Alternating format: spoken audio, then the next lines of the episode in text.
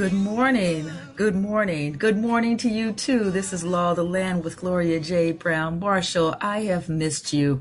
As we go forward, there's a lot that's taken place, but I want to focus on COVID today. We have a lot of questions. I know I do.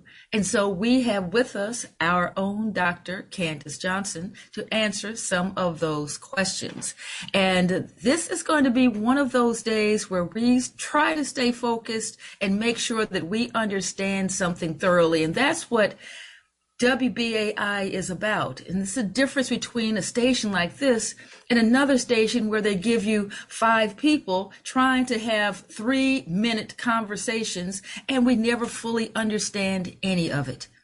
Today, Monday, as of 8 a.m. Eastern Daylight Time, the unofficial COVID 19 toll cases in the United States was 38,799,341. The number of deaths from COVID, 637,539. So what we need to understand is there's been an increase of over 1 million cases and 9,000 deaths from a week ago. The focus of that, of course, we've placed on Delta. We know following up behind Delta is Lambda, and then there are others. The questions we have, of course, are we protected if we're vaccinated? If we're not vaccinated, why not? And what would get someone to get to a point where they would be vaccinated? What risk are we to ourselves in this situation? What risk are we in when it comes to passing on this infection to other people or having it passed on to us. The, the maskers, the non-maskers, I walk around and see plenty of people now. I would say probably 60% of the people on the street without a mask. I've had the opportunity in the last few weeks to, to journey to other parts of the country and I'm going to tell you, I've been in certain places where you would not even know there is a pandemic going on. No masks whatsoever. I've been in stores where the only people wearing a mask were those people behind the, the cash register. This is a very unusual situation. And I truly believe, and I said this back in March of 2020, when it was announced the disproportionate rate of infection and deaths among people of color, I think others believed, well, that's their issue. That's their problem, meaning the people of color having this problem based on morbidity. And we even had this conversation, and we'll have it later with Dr. Johnson, because now that we have healthy young people getting sick, very, very ill, some of them dying, relatively uh, fewer, of course, than older people, but still dying. And so, how could it just be the morbidity? How could it just be the fact that some people are overweight and some people have diabetes? There's more to it than that. And those questions we need answered. Also, other things have come to my mind, and my heart goes out in my prayers as well and support I can give to the people in Louisiana. But also, I want us to realize Hurricane Ida battered Louisiana leaving the state without power, that means they don't have electricity for their ventilators. So when we start to think about the other effects of Hurricane Ida and at the same time the pandemic, especially on the poor, and I'm talking about the poor of, of, of any stripe, and here now those people who are living in those lower lying areas who have been devastated and have finally gotten their lives back in order after Hurricane Katrina, now being devastated by a pandemic and Hurricane Ida. So we have those people on our minds. And the fact that there's been a wave of of young people is they call it even a, a surge among young people and even seriously uh, making ill infants the coronavirus has had that much of an effect. There's been a wave of cases in Hawaii, and this testing the capacity of hospitals and morgues there. Their health director is saying, uh, Director Elizabeth Char. So I'm just wondering when we think about the anti-maskers, the the anti-vaxxers. One thing you heard me say on this show very clearly, and I and I I've actually said this um, a few times. I had the opportunity to uh, be on a panel with Adam Liptak, who is the reporter for, from the New York Times who covers the U.S. Supreme Court. I was very honored to be on a panel with him and and John um, Yoo from Berkeley University of California Law School. Uh, and I was really very impressed by both of them, of course. You know, I'm a Adam Liptak fan, as he's been covering the U.S. Supreme Court brilliantly for at least 10 years. But a question from the audience came at the end of our presentation, and the question was about masking and the constitutional right not to mask, et cetera. And I said, well, I truly believed, and I did and continue to, that you cannot force people to put a testing. Now, remember, this is not officially, this is before it was officially um, approved by the FDA, but this is an experimental drug. So this tested and, but is not um, fully approved vaccine should not be forced into a person's body by law or by dictate or even by a university. And so uh, now that Pfizer has been approved by the FDA, um, Moderna has not, which is kind of interesting as well. We can look at whether or not um, this this can be a forced um, injection, which I think is something that we do for polio and smallpox. We do have forced vaccinations that one must take before they can go to school. But I think it's going to be very interesting as well and and the fact that the booster shots but uh, there's so many questions and so we're going to be thinking about those questions ourselves as we wait for after our musical break for Dr. Candace Johnson, who's a doctor of nursing, to come and speak with us about this. She's a PhD doctor, not a medical doctor, but she is a doctor of nursing. She's been on many times before, especially in 2020, helping us to better understand the pandemic. We thought maybe we were out of the the, the, the worst of it because of the vaccine, but at the time she was an anti-vaxxer. So we're going to ask her questions about that. And also, I want to go back to something with when we come to anti-vaxxers and anti-maskers. We we've had um, many situations now in which those people who have been um, deep um, opponents to masking and the vaccine to actually die from the illness.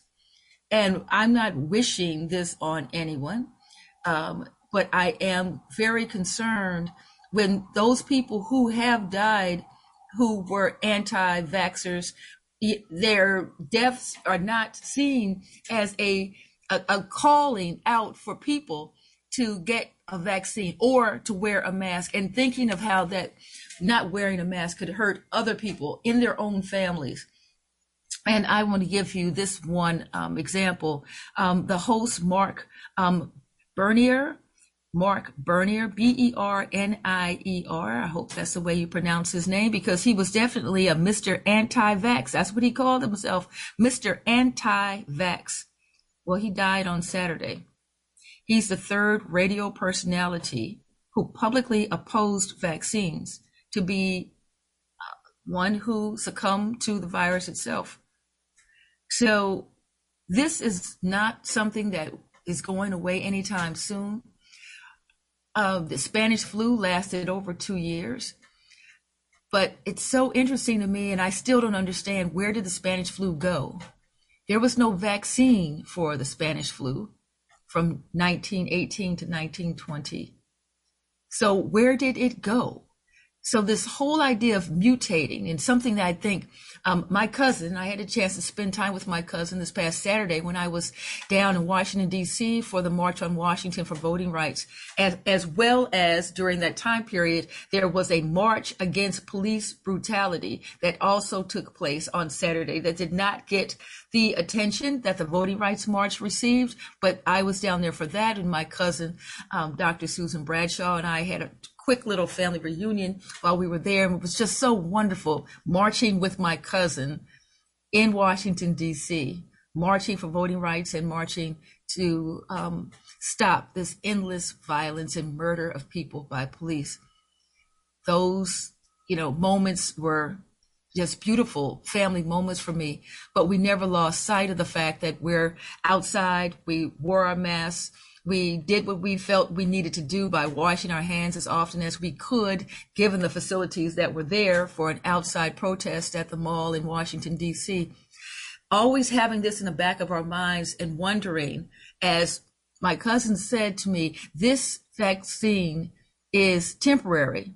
There has to be a booster. I don't know if I would take the booster. I'm going to tell you that quite honestly. I don't know if I want to put a booster in my body.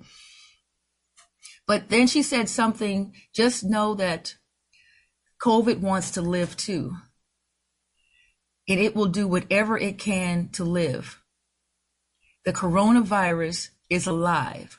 It is a living organism and it wants to stay alive and it will mutate. It will jump from host to host. It will do whatever it must do to live. We have to be as strong willed, at least as strong willed as this virus that wants to live. Keep that in your mind. COVID, the coronavirus, wants to stay alive. So do what you can, be involved in some way to be helpful in this. And we're going to try to give people perhaps some intellectual fighting power so that they can convince those relatives who are anti vaxxers or at least anti maskers to put on a mask and realize that you're in a battle for your life with an enemy that may want to live more than that relative does. We'll be right back after this with Dr. Candace Johnson. Everybody over there, get on up. Everybody right there, get into it. Everybody right there, get involved.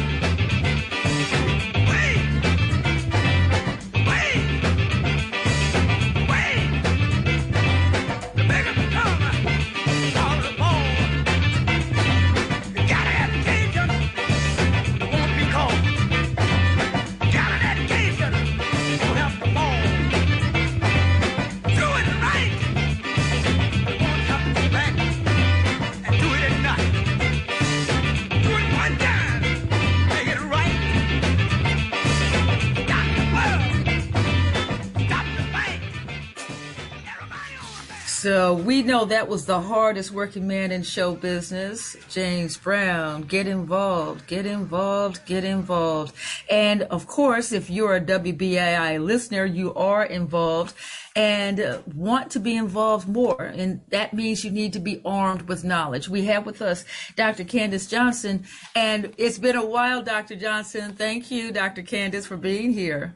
Thank you for having me again. I'm in, I'm in, uh, enjoying the little break that I had, but uh, it's time to talk again about coronavirus and COVID 19 disease. It's, it's time.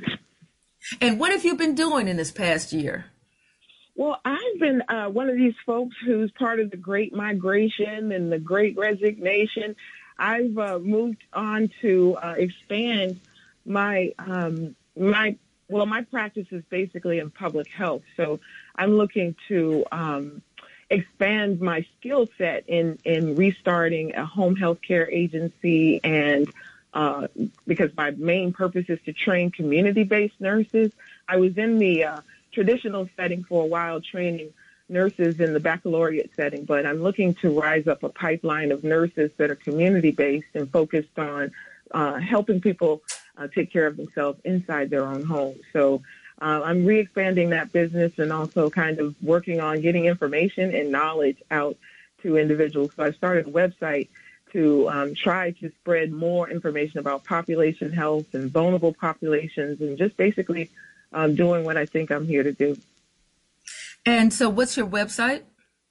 Uh, the website is Dr. Community RN, that's DR Community RN com. And I just launched that uh, to track COVID 19, but I'll also be looking at many other and blogging about many other public health issues and community health issues that affect vulnerable populations in particular. Well, then let's get into it and affecting vulnerable populations. What is this that we should expect from this Delta variant? Is this just one in a parade of variants because this um, coronavirus wants to live? Oh well, you know, we could look at it like that, and the, but the way I'd like to describe it to your listeners is a rolling wave. The Delta wave is going to be rolling through the United States and hitting those areas of vulnerability as uh, as they as as it sees it or as it comes into contact with it. So what we do know already is that down there in Florida, Alabama, Texas, that they had their children going back to school in the most recent weeks, and they tend to send their kids back to school a little earlier than the rest of the United States. So what they saw was a surge in coronavirus cases as uh, children who are very vulnerable to this Delta variant um, are, are showing up in hospitals with uh, pretty severe, moderate, and severe illness. And you didn't see that the first time with the uh, ancestral strain, which is the one that came from Wuhan, China, and also the alpha variant, which is the one that pretty much dominated us during the first and second surges. So what we're seeing now, though, is a completely different virus. As I heard you explaining to your listeners earlier, COVID or SARS-CoV-2 wants to live. And viruses are very intelligent in that they can't live outside the body, but once they're inside your body, they can hijack your machinery uh, of replicating cells and just replicate like crazy inside the body. So one of the problems with Delta is that we're seeing is that it replicates fast. Uh, I remember telling your listeners last uh, uh last year uh, during the first wave that the R naught was about two to three. Um, that R naught is the number of people that one person, one infected person can infect. So that's one person infecting three people. Well, Delta variant uh, has an R naught of about seven. So mm. one person can infect seven other people. So when we talk about things going viral, we're really talking about the ability for, for someone to share something multiple times with other people. So uh, essentially, that's what Delta is doing is taking advantage of its opportunity to replicate often and in children. Uh, it seems to be more um, uh, more effective in getting them sick um, than the alpha variant was. And we're also seeing that because those children are rolling out to schools and going back to colleges in different numbers, in varying numbers, that we're going to see Delta just roll on through um, the Delta wave, roll on through the United States as children start to go out and go back to school. So um, I, I feel a little ripped off by the vaccine um, and I and, and I'll say the vaccine uh, promotion. We'll put it that way, and that mm-hmm. is because um, perhaps they didn't know, or maybe they did, mm-hmm. that it would only last nine months. And then a booster would be necessary. So let's break this down. For yeah. one, why should people trust a vaccine that's only going to last nine months? Well, that's a great question. And you are absolutely right that um, the, the messaging was wrong in the beginning when these vaccines first came out. I personally did not want to be part of the messaging that was coming out at that time because scientists who study public health, which is uh, what, what I'm trained in, scientists who study that um, particular epidemiology and the movement and the rise and fall of disease incidents, especially emerging diseases and novel diseases, you would know to warn the population that this is a situation where we're building the airplane as we fly. And I remember saying that in the beginning of the uh, of the uh, epidemic. But I do also notice that um, there was a need for some reason to give people the impression that the vaccine would be a magic bullet. And no vaccine is a, a magic bullet. And in fact, when I'm, I'm training my students on how immunology works and why we work with vaccines, it's really not to cure disease. So that's mixed and disinformation to have individuals out there thinking that once I got that shot in my arm, I was going to be protected against infection because no, it does not um, always guarantee, and we now know this through time and the data, that um, this vaccine does not protect an individual from becoming infected. It is possible for individuals to be infected and to spread the disease to other people, even though they're vaccinated. And then to add to that, we're starting to see what we call breakthrough infections, which is what happens when an individual has a compromised immune system or an older immune system. That is not to say that every individual approaching or over the age of 65 is uh, has a immunocompromised compromised system, but we do see that as we get older, our um, immune systems age, and so we lose some of that immunity that we had to things when we were younger. And what you see in the children is that they are have underdeveloped um, immune systems, so they don't have uh, um, they haven't been exposed to enough yet to have the strength of the immune system that you would expect for your um, people who are in their um, you know 20s, 30s, 40s. But the unfortunate thing about Delta variant is that it is attacking people in their 20s, 30s, and 40s, and you have people on ventilators and perishing who are relatively young in age. So when it comes to um, feeling ripped off, you know, I agree. I agree with you that the messaging was all wrong. People should not have been told that this is a magic bullet. What they should have been told is that vaccination does not equal immunization. What it does guarantee, and this is why I decided to take the vaccine myself. I was a late adapter to the vaccine. I did it because what we did know once Delta got here to the United States and began to become the dominant strain and a more virulent strain that was causing more harm to our young folks what we saw and to our older folks who had taken the vaccine already early in the game and noticed that the vaccine is starting to wear off. Now, this isn't unusual. A lot of vaccines have waning immunity. Flu shot, for example, is an example is, is a vaccine that we have to take often because of the nature of the virus. It mutates quickly. Now, we didn't know that at first, but we know that now that SARS coronavirus 2, it mutates fast. It mutates faster than we thought. We thought those vaccines would be stable. We hoped it would be stable as, as researchers and scientists, but we didn't know. We had no way of knowing. So we are learning as we go, and we should be more honest with people about the fact that these vaccines will work to protect you from hospitalization and death. And that is something that we can say with um, with some assurity. Now, the booster comes into play if you have an older immune system, because the truth is that the little soldiers that your that your immune system mounts in order to fight the virus, they as you get older, those soldiers they wear out more quickly. That's just the reality. That a younger person has uh, more soldiers to keep going longer. And what we know about vaccines is that if you uh, give another dose of the vaccine to someone who just needs additional soldiers to put out there, additional stimulation to create more soldiers for, for themselves and their own bodies, that in fact um, that will work. That will actually expand the immunity. Now, what's happening is you may decide, and as many of us have decided over the years, that you know after a few years of taking the flu shot, if I don't have to take the flu shot, for my job or something, maybe I won't take that vaccine, as many people make a choice to do. And we have that luxury of doing that because we can avoid people who look sick or the flu doesn't get you, um, it's not as, uh, the R naught is not as high. It doesn't spread as easily as coronavirus. But the fact is, the flu vaccine it works the same way. So if we looked at it that way, it might help people to kind of manage their expectations around what's happening with the vaccine and how, even if we just keep using the vaccine temporarily while everything else is on fire, because let's be honest, the world is on fire. If, if there's not one uh, major catastrophe going on, it's another. And the reality is, is that if the rolling Delta wave comes to your town, and your hospital sy- systems are overwhelmed. The reality is that the the less the people are vaccinated in that area, the more Delta will come through and ravage. And so Delta was born in India.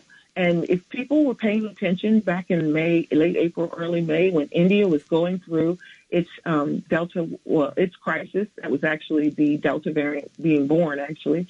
Um, when they were going through that crisis, it should have been concerning that the systems, the hospital systems, their medical care systems were overwhelmed. And that's why so many people perished with that.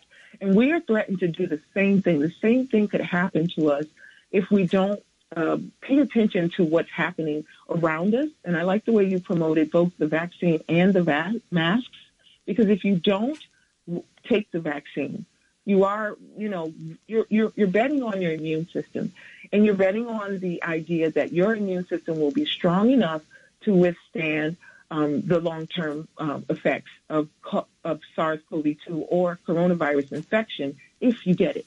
So if one is to get corona infection, I will tell you that 20 to 30 percent of people who get um, the infection don't know they have it. We call them asymptomatics. However, the asymptomatics are also way more likely to have what we call long COVID disease. So people with asymptomatic to mild infection are the ones in large numbers reporting long COVID, which is like a like it's like lupus from what we're looking at in terms of these symptoms, and it's chronic and it's going on for like a year uh, or more. So is what we're noticing. So I don't want to have anything to do with long COVID. It it it, it, worries me. But then there's also the 20 to there's about 15 to 20 percent of individuals who get infected who will go into what we call cytotoxic storm or hyperinflammatory reaction, where one could be, these are the folks who are ending up on the breathing machines or dying. So you're really running, you're, you're, you're betting on the fact that you'll be in that sliver of about 20 to 30 percent of people who just kind of either avoid COVID completely, which is, is hard with Delta because Delta is very, very adept at, at spreading or um, you might be, you know, able to get the infection, but fight the infection in such a way that you're able to survive. Um, but you know, you're it's it's an odds game, and as long as everything is in full outbreak mode around you, you really can't control the circumstances. So, getting the vaccine is one way, especially if you're in a high um, a high uh, touch environment with a lot of other individuals, and you can't stay in a bubble um, which some of us can. Some of some people can say, "I'll just avoid people," and that is another way to avoid the virus. But if you have to be around people, or if you live in a closely or densely populated area, um, the reality is COVID is increasing all over the country um, in terms of like increased cases over the last 14 days. Pretty much all but four or five states have that going on right now. So nobody's really exempt from what the rolling Delta wave is about to do next. Um, it could come to, and if you have children about to go back out to school, there will be spikes. There, there will be spikes. Um, th- thank you. That was so much information that we all needed. And I'm sure our listeners have questions. And if you don't mind, would you stay with us a little longer and take some Absolutely. of our listener questions? Wonderful. 212-209-2877, 212-209-2877. That is our call in number. If you have questions for Dr. Candace, that's 212-209-2877. Dr. Candace Johnson will be with us a little bit longer. Thank you so much. We'll take a musical break and you call and have your questions ready. And we're going to have a lot of people, I'm sure. So make sure that question is, is, is really succinct and so that she can answer it and we can answer as many questions as possible. This is Law of the Land with Gloria J. Browne-Marshall. I'll be right back.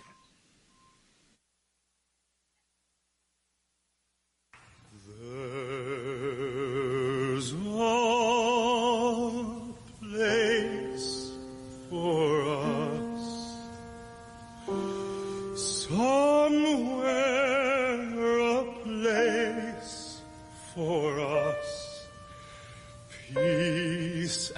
quiet and open air. Wait for us somewhere. There's a time for us. Someday there'll be a time for us together with time to spare. Time to look,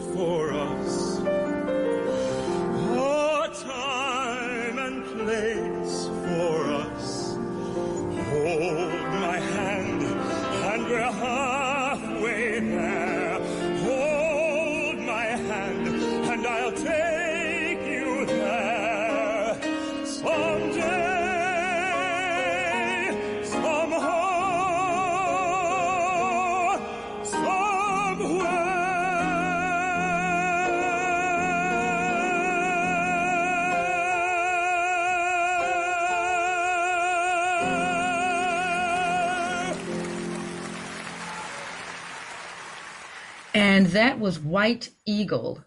He is a Rosebud Sioux Native American and one of the first Native American opera singers. His name is White Eagle. He's actually um, at a time in which um, there were very few Native Americans had a debut at Carnegie Hall. He passed on as a victim to the time of the period of HIV/AIDS, but White Eagle is his name.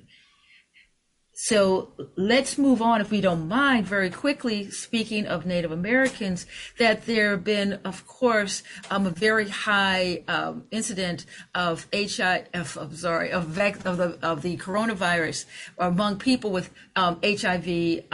Immune issues, also where people have been in situations of economic vulnerabilities and inequalities, such as Native American communities are disproportionately affected.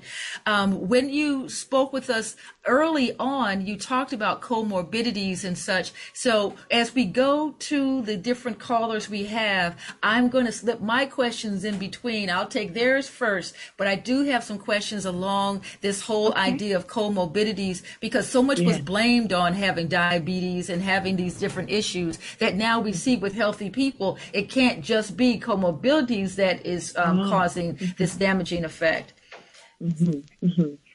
Right. The, the the reality is that the comorbidities set up the individuals for not faring well once they get infected. So, um, and, and I'll tell you a little bit. I'll give you a peek into the what happens to an individual once they are infected and uh, start what we call going bad or you know going downhill and need to go and be hospitalized. Um, you, you know, they end up in a situation where they may have to be on oxygen um, in, in, in isolation um, in a hospital environment.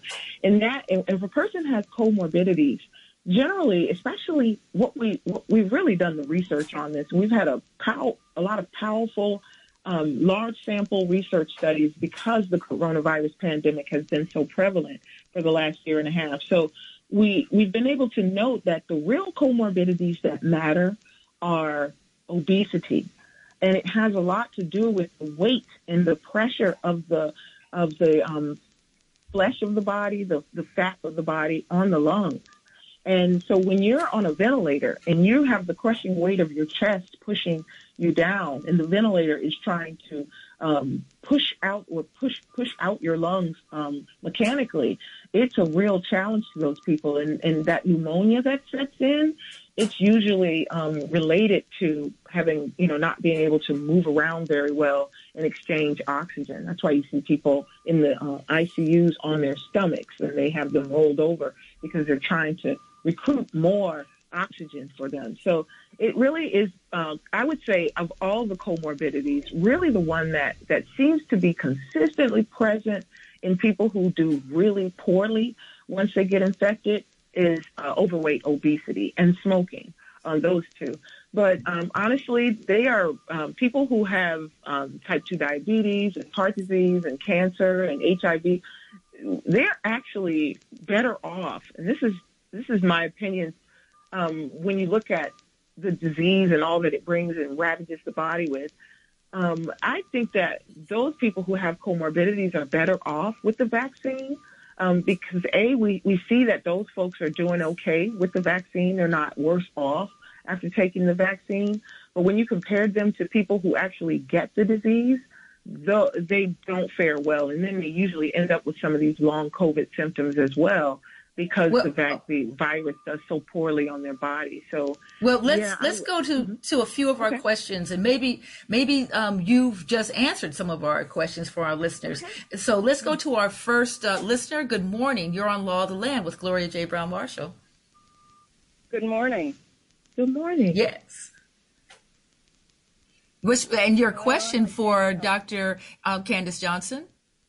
Yes, um, I'm calling to ask about the um, about the CDC advice against the use of ivermectin. I understand that since the um, HIV epidemic, there's been approval based on preponderance of evidence. For example, monoclonal antibodies and other drugs have been approved on for um, for COVID on on the basis largely of preponderance of evidence. There seems to be a huge campaign against the use of ivermectin, despite the fact that, for example, the Frontline COVID Care Critical Alliance has documented 31 randomized controlled trials around the world.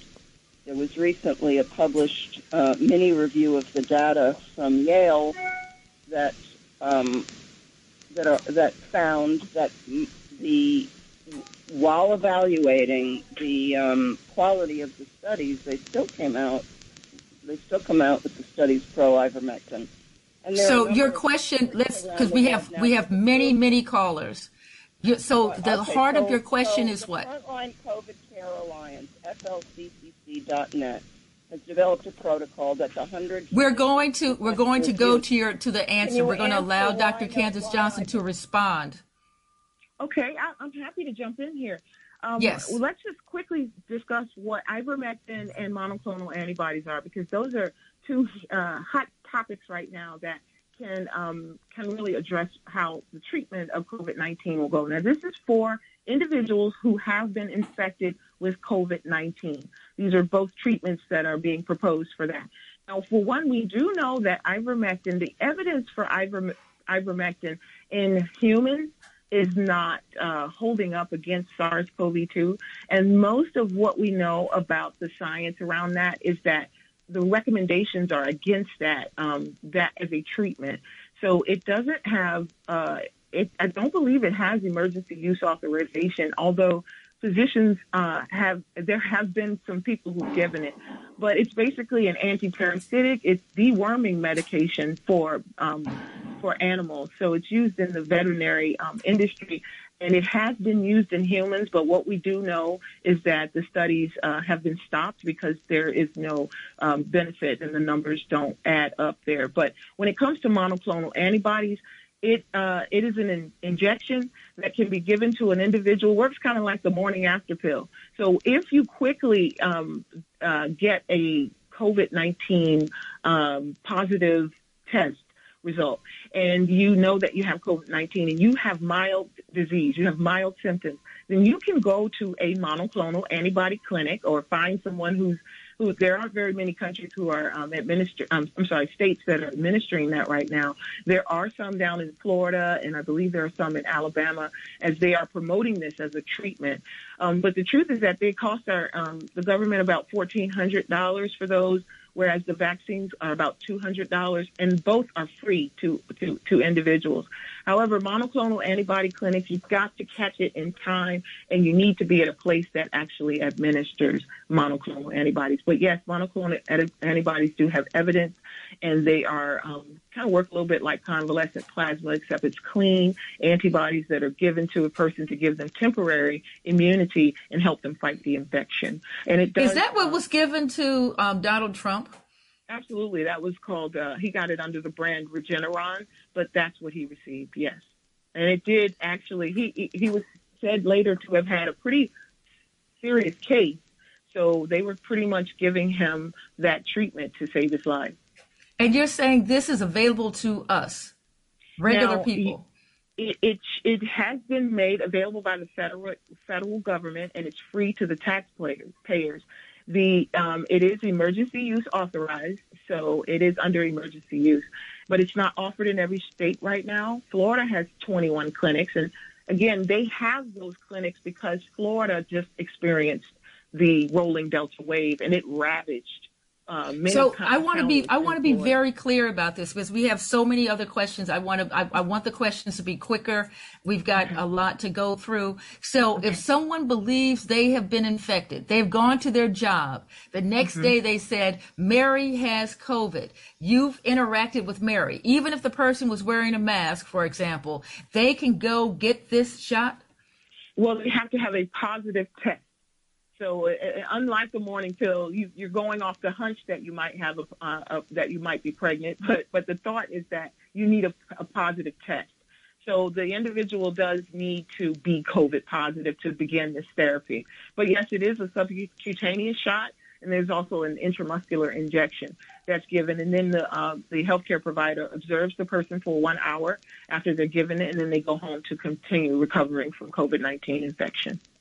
So I'm I'm sure we're in New York City in the in this tri-state area. There would be clinics that are are are giving this, but most of us don't know about it. I mean, I've heard things about it, so I'm so glad that you're on this program because the public health departments should be able to give a shot like this, or at least have more information about where this particular shot could be given. Thank you so much, and that's that's priceless right there. Um, we're going to go to our next caller. And our next caller, this is Law of the Land. Good morning. Good morning. My name is Joanne. Good morning, ladies. My question is uh, the vaccine that has been approved, is it the vaccine with the RNA and the significance of the RNA against the Delta virus? I just Okay, all a response. right, that's a great question. Um, so the first part of your question is, um, is it mRNA, the, the the one that was approved? And yes, it is. And That was Pfizer was approved, correct? Yes, that's the Pfizer BioNTech, now operating under the trade name Comirnaty, C-O-M-I-N-A-R-T-Y, Comirnaty. So I don't know if that'll make a difference to your listeners, but very much um, they are altering their company as they go along. But that's the one that has been approved, and it is the first one that was approved. And the booster shot, we, well, it's really a third shot. Um, that's pretty much the same as the first two shots.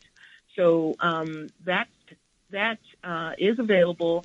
And uh, I think the second part of your question was about mRNA vaccines um, versus the other platform. Yes, that yes, correct? that's what she was asking. hmm right. Well, the other platform Did it contain is- that? hmm the the uh, does it contain the Delta virus? Yes. Um, well, what we know about Johnson and Johnson vaccine, which is doesn't work under the same platform as the mRNA vaccines.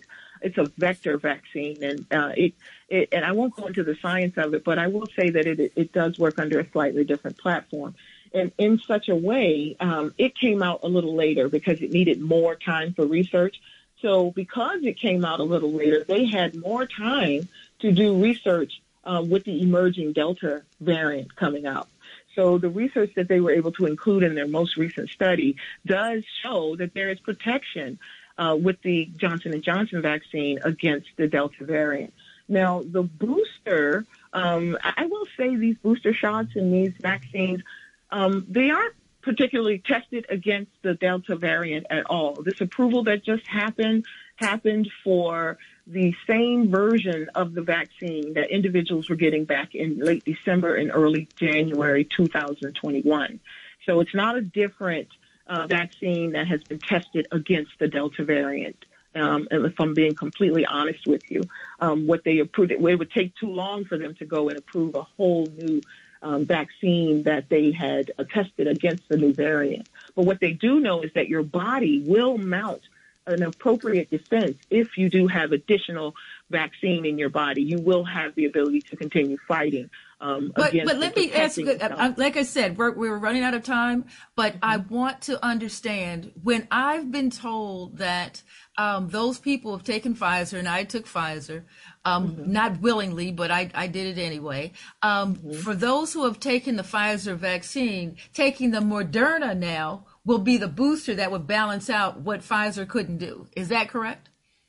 I think that's not good science. I believe that because everything is in such an experimental phase that it wouldn't be safe to mix vaccines, although there have been statements by public health officials saying that it is okay to mix the two vaccines. But I'm I not would- even talking about mixing them. I'm talking about as a booster, take the Moderna because they're saying, well, the Moderna is better for this particular variant and Pfizer is better for another. So if you take the opposite um, vaccine as the booster shot, then you're covered on both sides.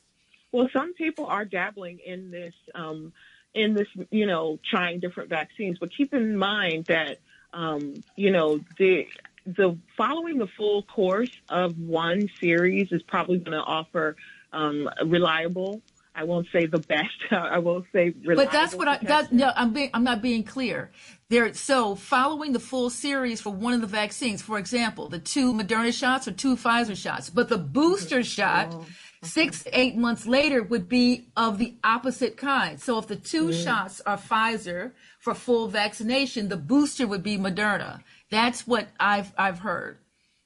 I, I don't see any. I don't see that the science supports that. I, that's not something I've seen in my research studies and my surveillance. Surveillance, but what I have um, heard from certain public health officials officials is that if people are out there doing that, that it won't be partic- particularly harmful to them. So, Okay, and we're um, going to take, we're going to try two more calls. I know we're going quickly here.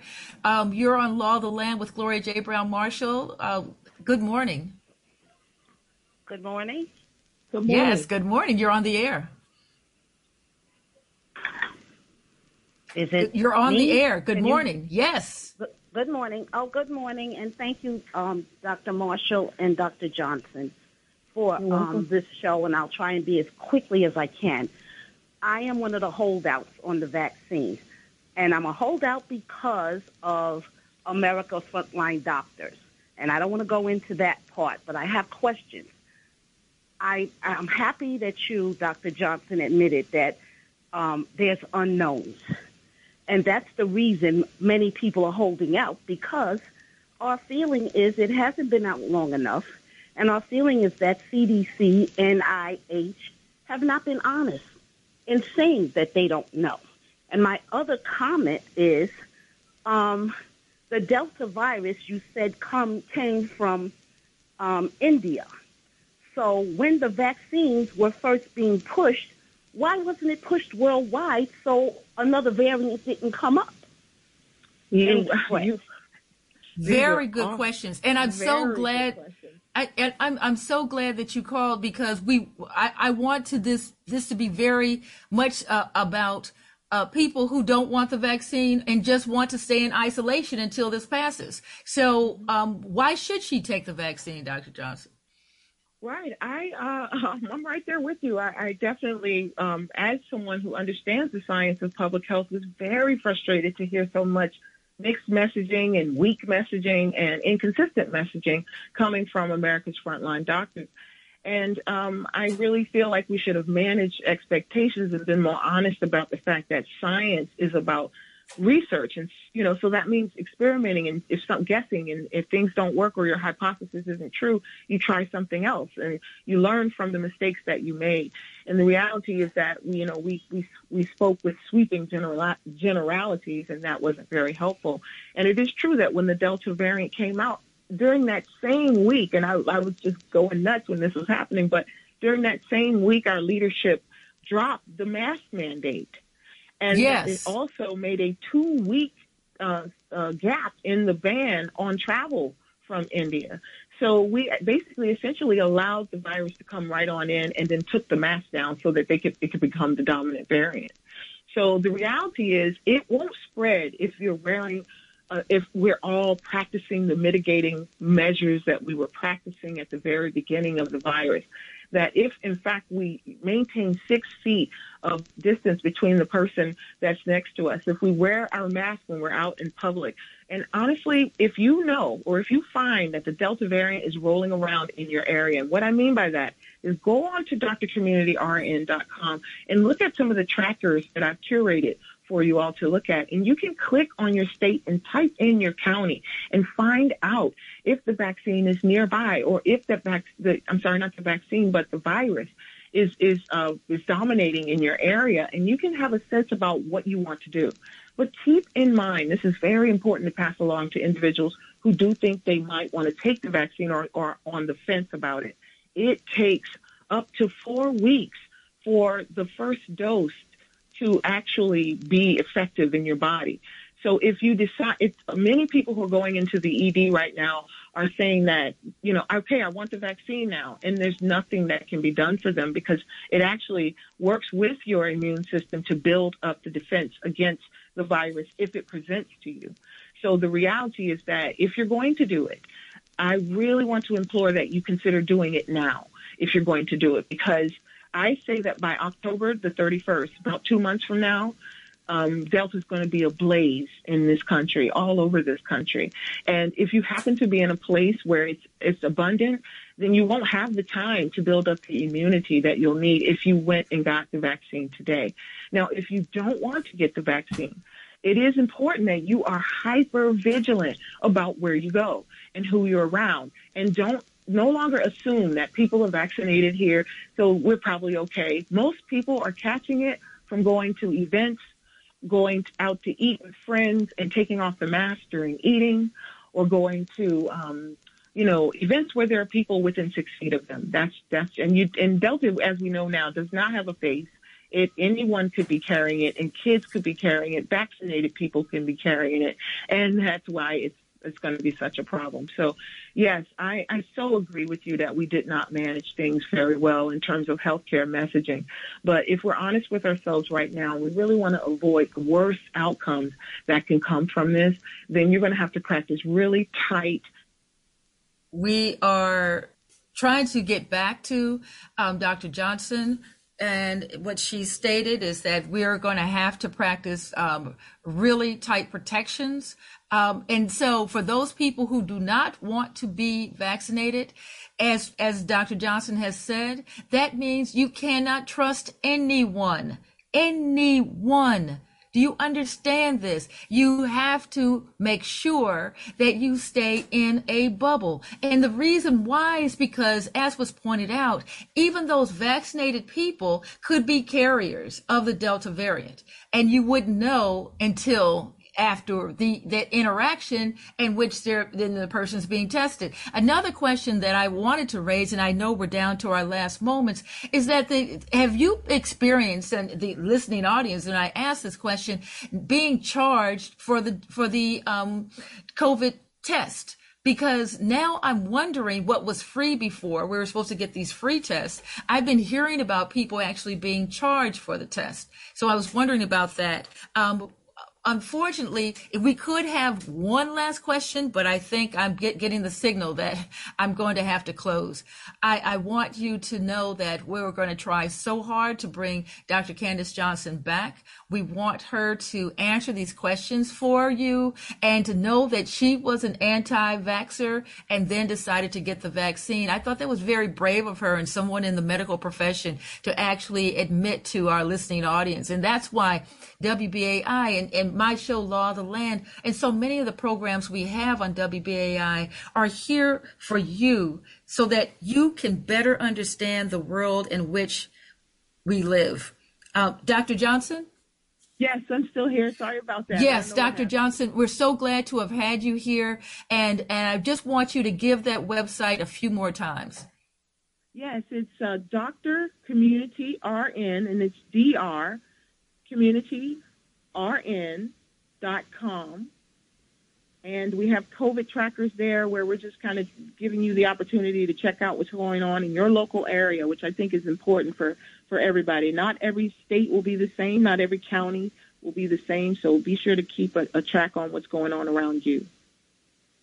Well, we want you to come back. You know that you are our own Dr. Fauci as far as we're concerned. And, and, and, and I was one of those people very um, astonished that Dr. Fauci would come out and say, take the masks off, and now we can't pe- get people to put them back on. I thought that was just so irresponsible for Yes. our, our government and our officials and the leaders to actually say something like this.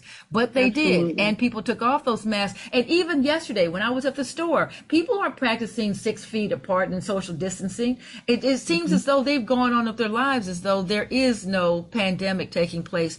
And I think that the death tolls and those people who are who are now um, infected and sick tell a different story. Thank you so Right. much, and give us that give us that website one more time. It's DR Community RN, drcommunityrn.com. Thank you so much. Thank you so much, and we'll have you back soon because there's so much more to unpack. And for all those listeners we could not get to today, we will have Dr. Candace Johnson back with us, and so she will be able to answer those questions. I thank you so much, and I thank um, not just uh, you for coming on, but for having this platform called WBAI on the Pacifica station, WBAI 99.5 FM, WBAI.org. Become a BAI buddy. Say you're doing it for Law of the Land. I would appreciate that so much. Become a BAI buddy and just say, Oh, Law of the Land is a show that I listen to and I've missed you during my time off and look forward to seeing you back next week. Oh yeah, I will be seeing you because I will, I will see you on the radio